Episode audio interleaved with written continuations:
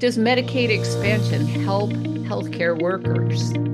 A single treatment for multiple food allergies. Another look at what is the impact of long COVID.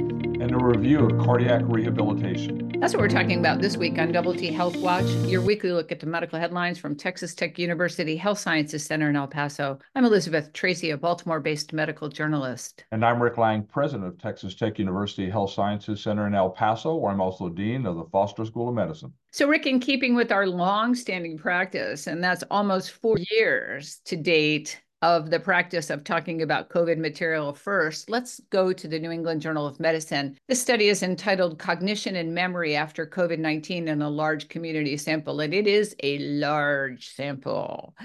This was done in the UK, where 800,000 adults were invited to complete an online assessment of cognitive function. They produced a global cognition score across 8 tasks. They netted 112,000 plus, almost 113,000 people who had had COVID and multiple categories of COVID, if you will. Those who self-reported that they had had it, those who had been confirmed to have had it, those who had been hospitalized, and then people who said, I've never had it. What does your cognitive function look like across these 8 tasks? There was what I'm going to call a dose response, and that is that the more severe your COVID was, the larger your deficits were. If you reported long COVID symptoms greater than 12 weeks duration, sure enough, you had higher impact on your cognitive abilities. I wasn't terribly surprised by this. Were you?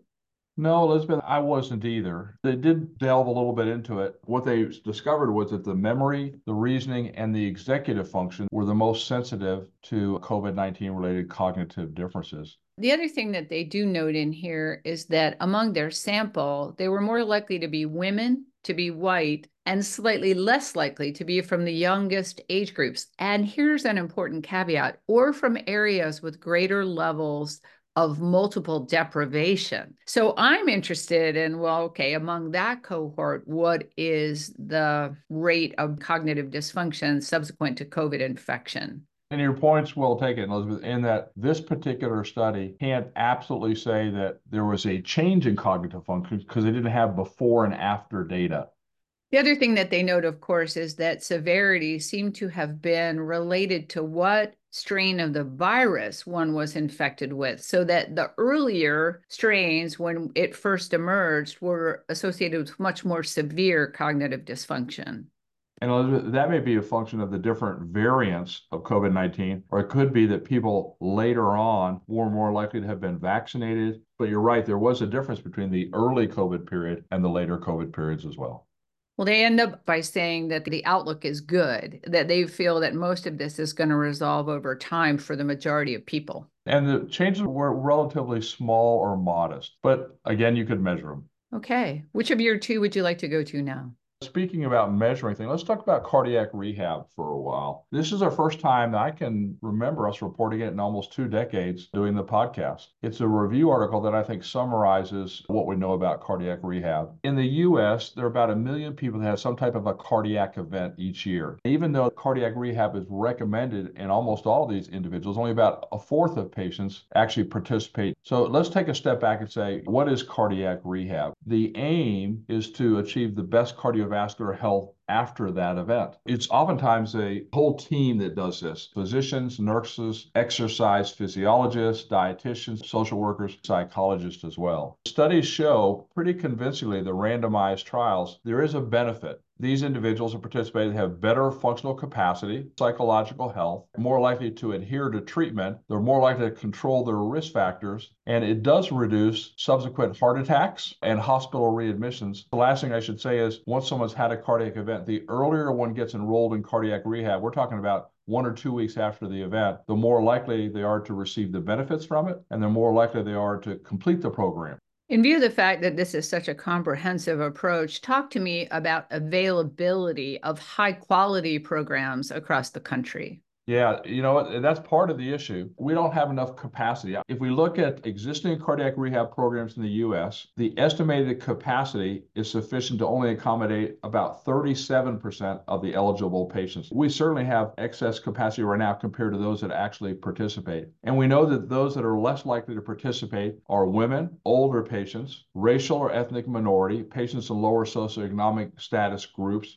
Sounds like some kind of an approach that would utilize some online resources might be helpful here. There are now in-home programs that you can do, but the initial step is actually getting people in. And they show that you can just about double the utilization if you have automatic referral and a navigator that helps get people into the programs. In-home cardiac rehab programs are just as successful as those in which you have to go to a clinic. Is there any relationship between the severity of the cardiac event and someone's propensity to enroll in a rehab program? You would think that people that are most at risk would be more likely to get cardiac rehab, but those are the individuals that are less likely to get it. But Elizabeth, I think you're right. Those that have had the more severe event are more motivated to complete the program. Reminds me of a patient I had who said to me when we were talking about barriers to care that he didn't believe that he had had a heart attack. That's something that your team really needs to understand and help you to understand that you really did have one and that you really need to deal with the sequelae of that. So a lot of this isn't just presenting the information, but it's dealing with the psychological situations that occur around it as well to help motivate individuals to maintain their cardiovascular health.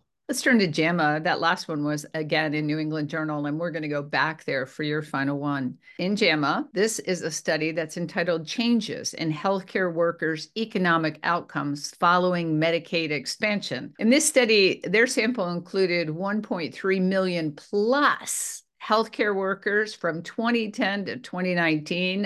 They looked at Medicaid expansion under the Affordable Care Act, and they looked at states that did it and states that did not. They found that the expansion in the states that adopted it was associated with a 2.16 increase in annual incomes. However, this was driven by higher incomes among the two highest earning quintiles of the healthcare workforce, including registered nurses, physicians, and executives. Those in the lower earning quintiles did not experience any significant changes.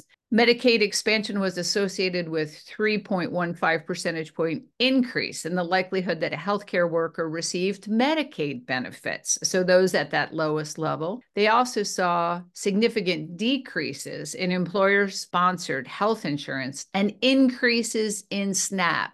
So their conclusion is that Medicaid expansion actually increased economic inequality among healthcare workers. Medicaid expansion is supposed to bring more money to the healthcare organizations like hospitals and clinics. And as a result, they say, well, who benefits? I guess I would argue a little bit differently. I think everybody benefited some.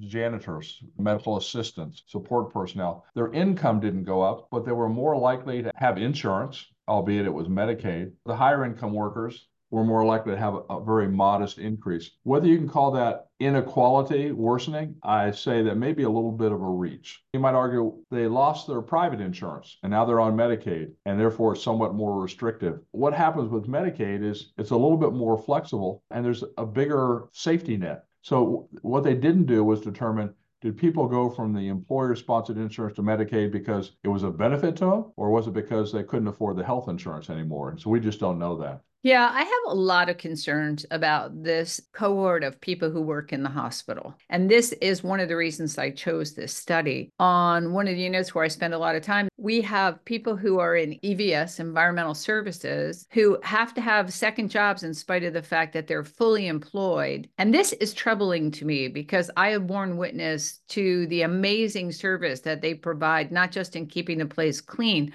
but frequently in interacting with patients and loved ones. And so I feel that the editorialist's final comment on this that says, improving financial outcomes for low-income workers may require interventions that directly target these outcomes versus hoping that Medicaid expansion is going to trickle down. Elizabeth, that's the tack we took at our university. We said they're essential workers. You and I have talked before about we have a severe shortage of nurses and doctors. We're doing everything we can to try to recruit and retain them. Now, everybody is essential in the organization. What this study shows is the way to do that probably isn't through Medicaid expansion, as you mentioned. We can't let that get lost. Yeah. To think that by expanding Medicaid, it trickles down to them, that's not necessarily the case. So we just have to be intentional about it. Exactly. Back to NEJM.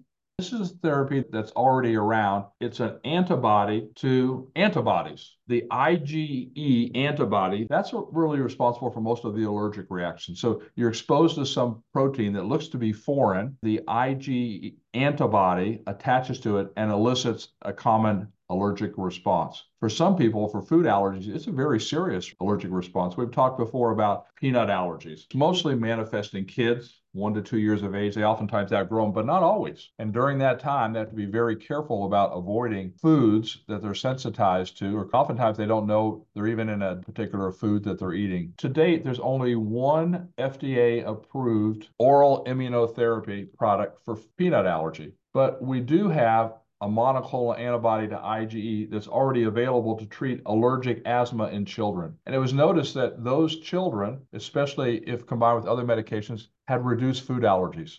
So they picked about 180 children and adolescents, ages 1 to 17 years of age. They randomized them to receive either placebo or this omalizumab. Kids that had allergies to peanuts and to other foods, they were so allergic that if they had as little as 1/4 of a peanut, they would have an allergic reaction. So they randomized to receive this injection or placebo every 2 to 4 weeks for about 16 to 20 weeks, and then they re-challenged them to 6 times the dose of peanuts that they were allergic to. It was about 70% effective in reducing allergic reactions, so they could take as much as 6 or 10 times what they were allergic to and not have any allergic reaction. Let's talk about, though, its utility, because this requires subcutaneous injection every 2 to 4 weeks for 16 to 20 weeks, and that's not inconsiderable for kids. No, it's not, Elizabeth. For kids that have severe anaphylaxis, they have multiple food allergies, it is promising. It would be nice if we had something that was more than 70% effective, of course. Also, I have to admire the participants of this study, because I would think that for somebody with severe anaphylactic reactions, it would be scary to undergo the challenge. It is scary to undergo the challenge. It's scarier to not know when you might be exposed again. Then, good news, something for these folks with this severe allergy. On that note then, that's a look at this week's medical headlines from Texas Tech. I'm Elizabeth Tracy. And I'm Rick Lang. Y'all listen up and make healthy choices.